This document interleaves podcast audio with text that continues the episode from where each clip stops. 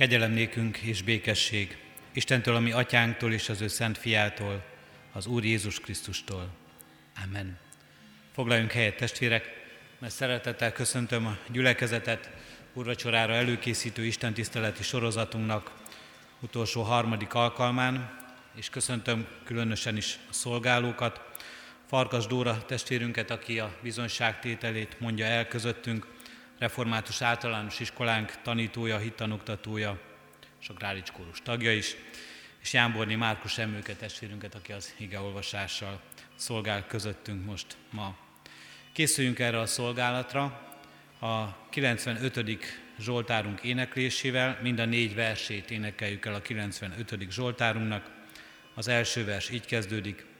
Jertek, örvenjünk minnyájan az Úrban, mi kősziklánkban.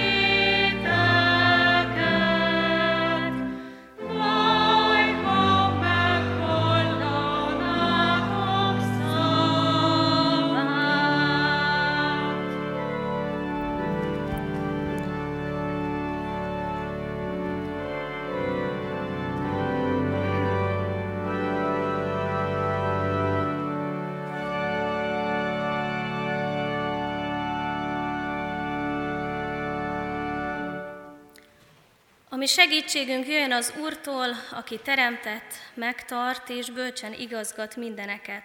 Ámen. Imádkozzunk.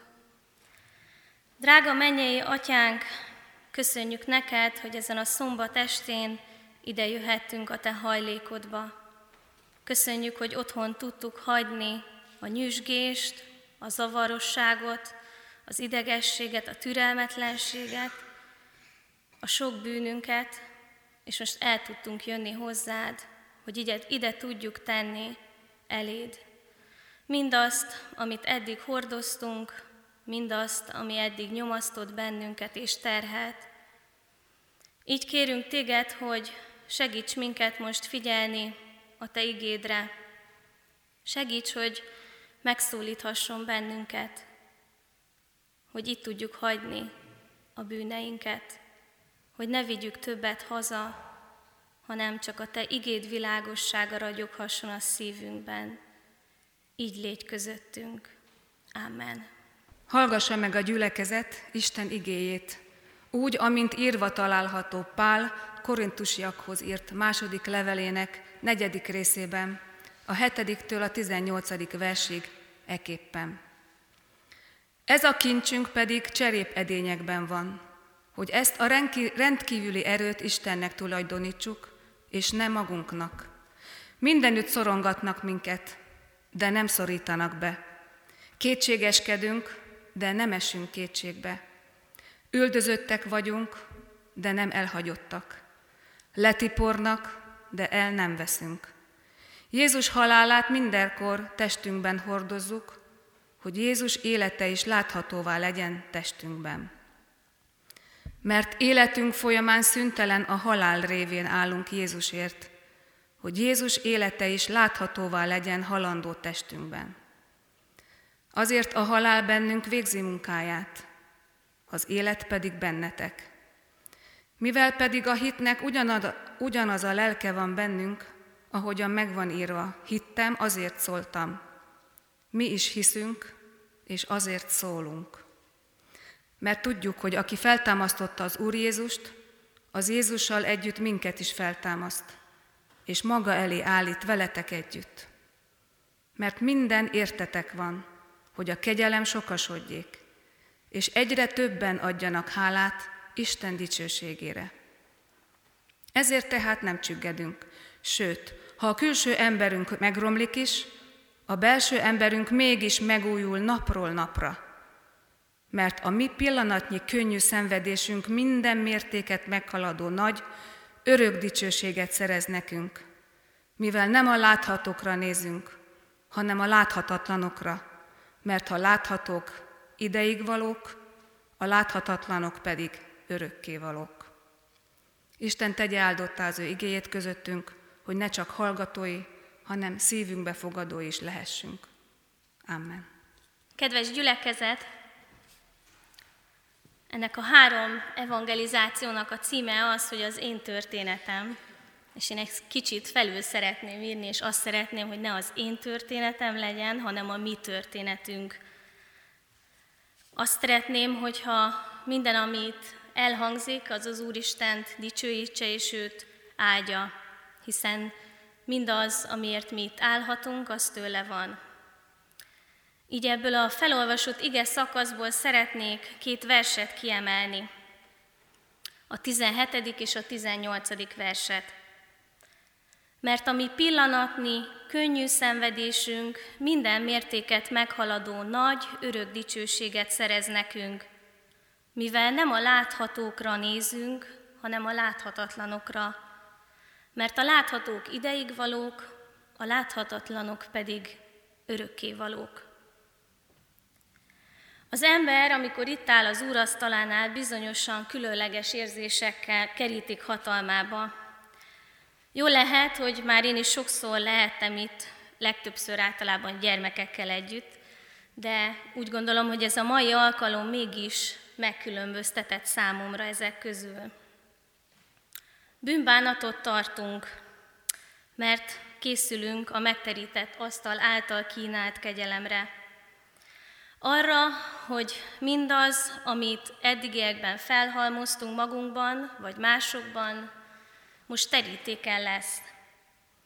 Terítéken az Isten előtt, feketén, fehéren. Készüljünk most úgy, hogy elé visszük a tettekben, gondolatokban, mulasztásokban elkövetett gyarlóságainkat. Tegyük ide a középre, a templomunk közepére, Isten színe elé ezeket. Az az ige, ami most, amiről most közöttetek bizonyságot szeretnék tenni Isten szent lelkének segítségével a már felolvasott ige szakaszban, található, amit úgy szeretnék megvizsgálni, és úgy szeretném, ha megértenénk Isten hatalmát és bűnbocsátó kegyelmét életünkre nézve, hogy megérezhessük Isten dicsőségének ismeretét Krisztus arcán keresztül.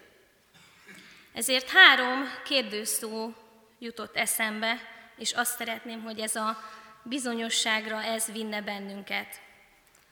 Miben, miért, meddig?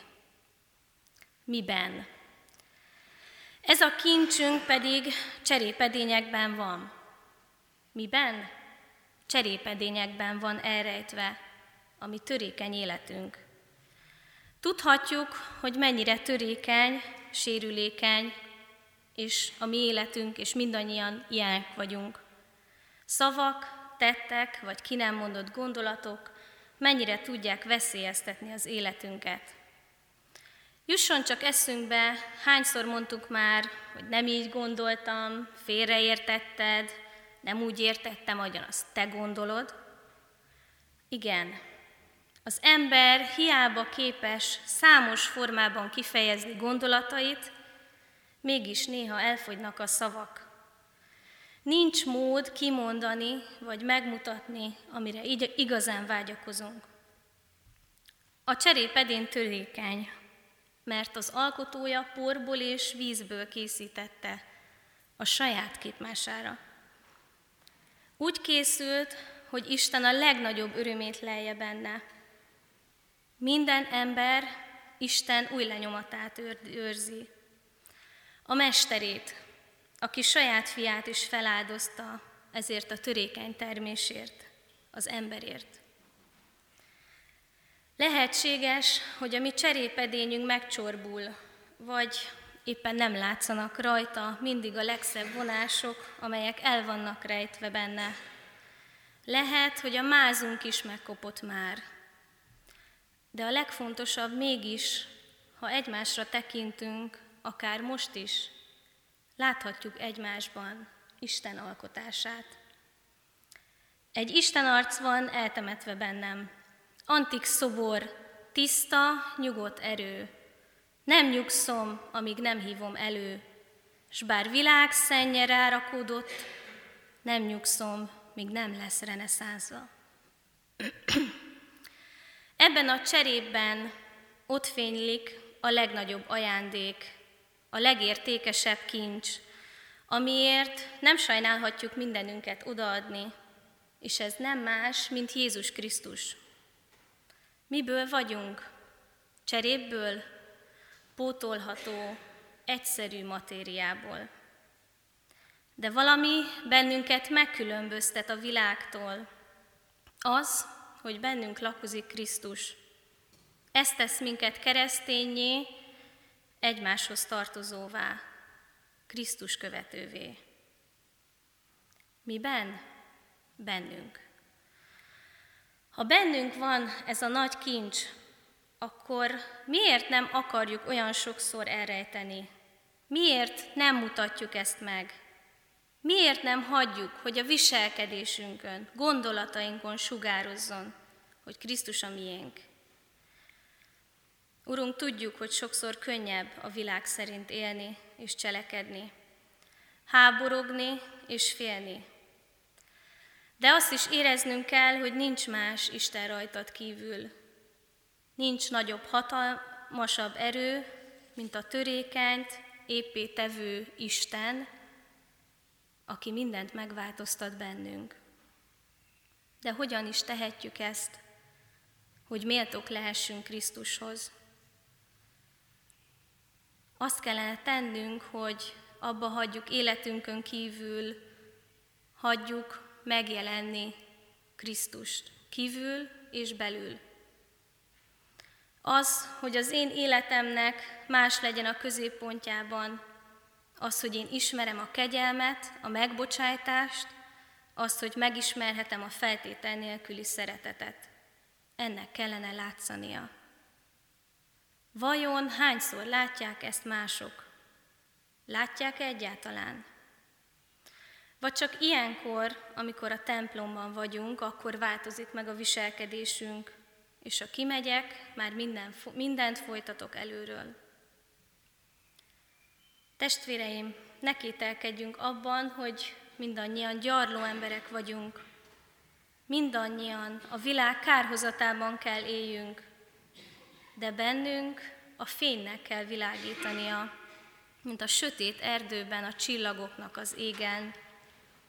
Milyen messziről világítanak, milyen kicsi kis pontok, de együtt bevilágítják a csillagos égboltot, hogy senki se féljen a sötétben. Így legyünk hát Krisztus csillagai. Miért? Mindenütt szorongottatnak minket. Milyen beszédes ez az ige testvéreim. Mindannyian ezzel szembesülünk nap mint nap. Szorongattatnak minket. Lépjünk csak be a munkahelyünkre, az otthon melegébe, társaságainkba. Körbenézünk, és mindenhol ez vesz körül bennünket. Ha nem mi érezzük, akkor valaki, vagy valaki más biztosan elmondja, mi bántja őket, mennyi sérelem és keserűség van bennük.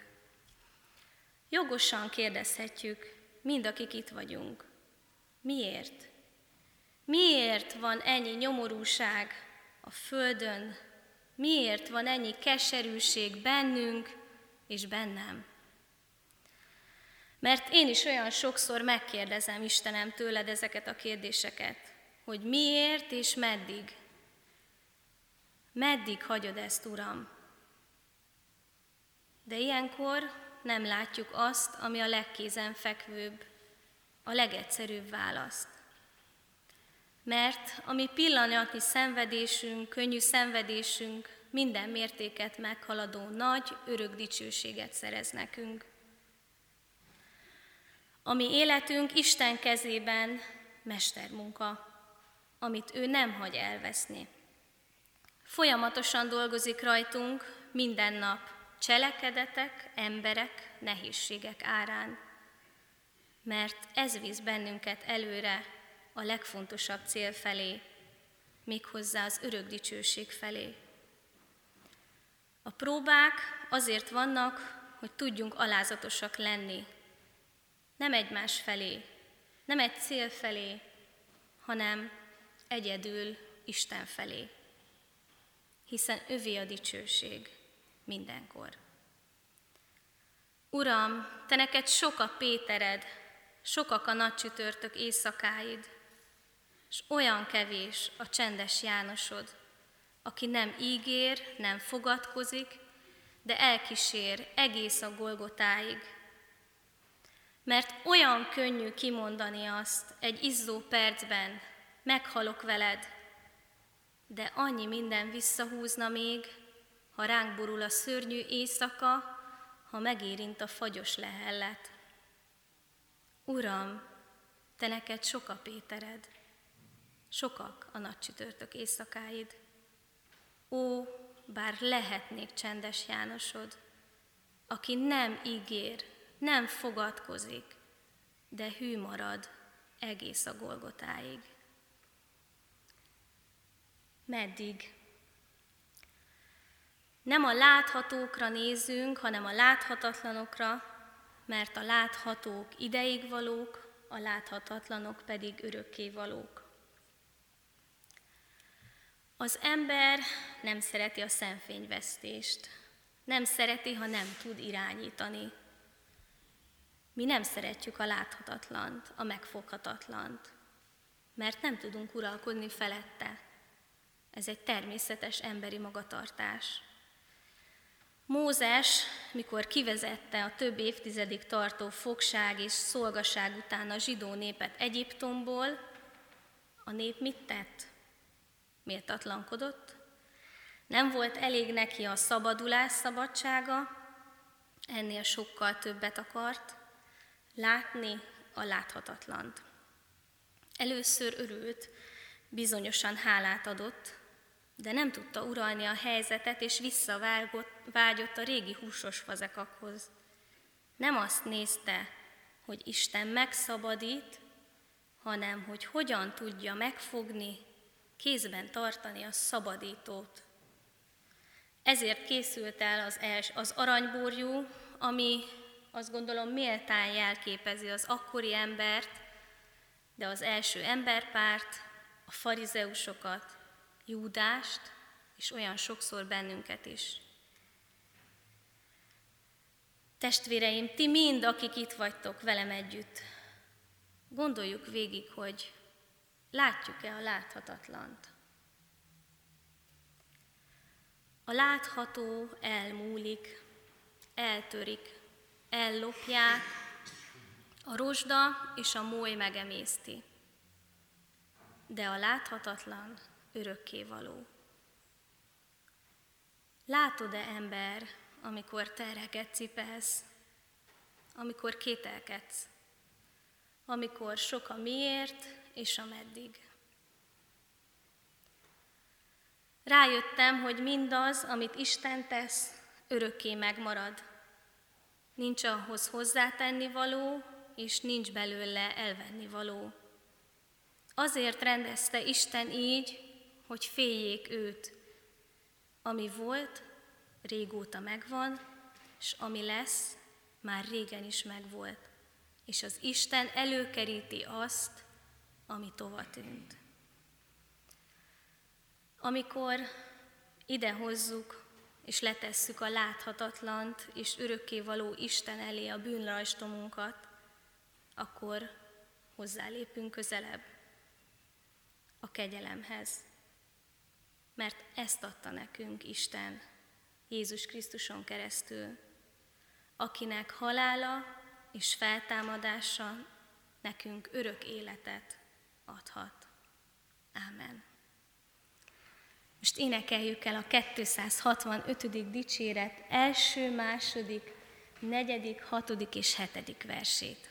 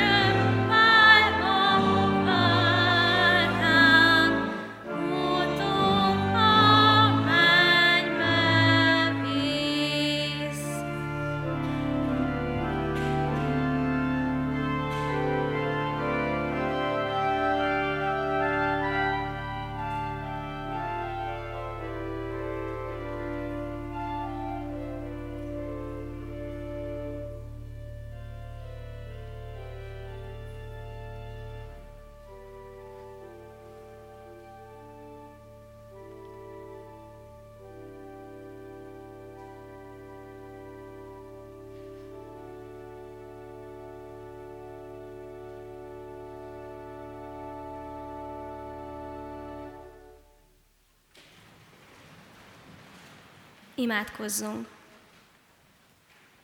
Gondviselő atyánk, leborulunk előtted, és mindazt megköszönjük, amit tőled kaptunk. Tőled kaptuk az igét, a kegyelmet, a szeretetet, és azt, hogy hozzád bármikor fordulhatunk. Köszönjük neked, hogy a mi életünket formáltad, hogy bennünk lehet Krisztus. Kérünk téged, hogy segíts, hogy meg tudjuk mutatni a világnak, hogy hozzá tartozunk, hogy mi Krisztus követők vagyunk, hogy ne csak a szívünk tudja ezt elmondani, hanem a viselkedésünk, a gondolataink,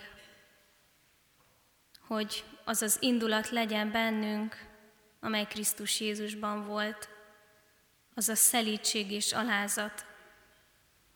Így kérünk téged, hogy most le rólunk a bűnt, hogy tudjunk holnap úgy eléd járulni az Úr asztalához, hogy a kegyelmet megkaphatjuk. Tudjuk, hogy ez csak ideig, óráig tart, hiszen olyan gyarló és mulandó dolgokat teszünk, követünk el, de kérünk téged, hogy foltozz be a mi sebeinket, a mi hibáinkat, a mi mulasztásainkat. És így kérünk téged, hogy légy velünk az egész gyülekezettel, a családjainkkal, és mindazokkal, akik hozzád vágyakoznak. Légy mindenütt ott, ahol szükség van rád, hogy ne a félelem lehessen bennünk, hanem a békesség, a hit és a remény. Így kérünk téged, hogy adj bátorságot, erőt és hitet, ahol megfogyatkozva van. Erősíts minket, hogy mi is tudjunk támaszok lenni az erőtleneknek, tudjunk egymás terhét hordozni. Jézus Krisztusért kérünk téged, hallgass meg minket. Amen. Ti azért így imádkozzatok. Mi atyánk, aki a mennyekben vagy, szenteltessék meg a te neved. Jöjjön el a te országod, legyen meg a te akaratod, amint a mennyben, úgy a földön is. Minden napi kenyerünket add meg nékünk ma, és bocsáss meg a mi védkeinket, miképpen mi is megbocsátunk az ellenünk védkezőknek.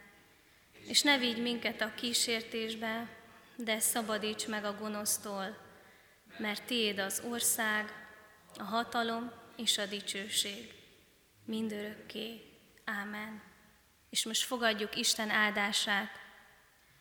Semmiért se aggódjatok, hanem imádságban és könyörgésben mindenkor hálaadással tárjátok fel kéréseiteket Isten előtt, és Isten békessége, mely minden értelmet meghalad, meg fogja őrizni szíveteket és gondolataitokat Krisztus Jézusban. Amen. Most hallgassuk meg a hirdetéseket.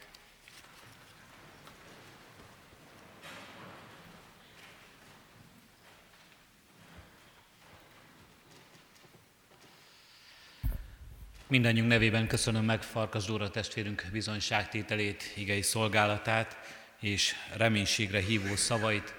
Éljünk is ezzel, a hívó szóval, éljünk is arra azzal a kegyelemmel, amelyben Isten minket részesíteni akar. Ezért hívogatunk tovább mindenkit a holnapi napon az Isten tiszteletekre, az úrvacsorai közösségbe, 9 órai és az esti 6 órai Isten tiszteleten itt a templomban, és az imaházakban minden Isten tiszteleti alkalmon élhetünk ezzel, az úrasztalát megterítjük, Isten vár és hív minket, úgy, ahogyan most is biztatott az igei gondolat. És köszönöm Jáborni Márkus Emlőke szolgálatát is.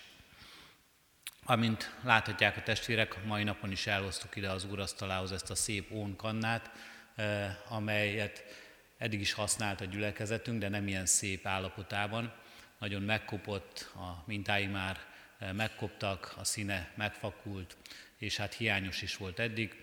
Ötvös Nagy Ferenc, a Rádai Múzeum ötvös mestere, munkatársa, gyülekezete és Isten iránti szeretetéből vállalta azt, hogy felújítja ezt az ónkannát, és a holnapi napon az úrasztalán majd mond szolgálatba és újra szolgálatba is állítjuk. Örüljünk ennek, és legyen Isteni ezért is a dicsőség.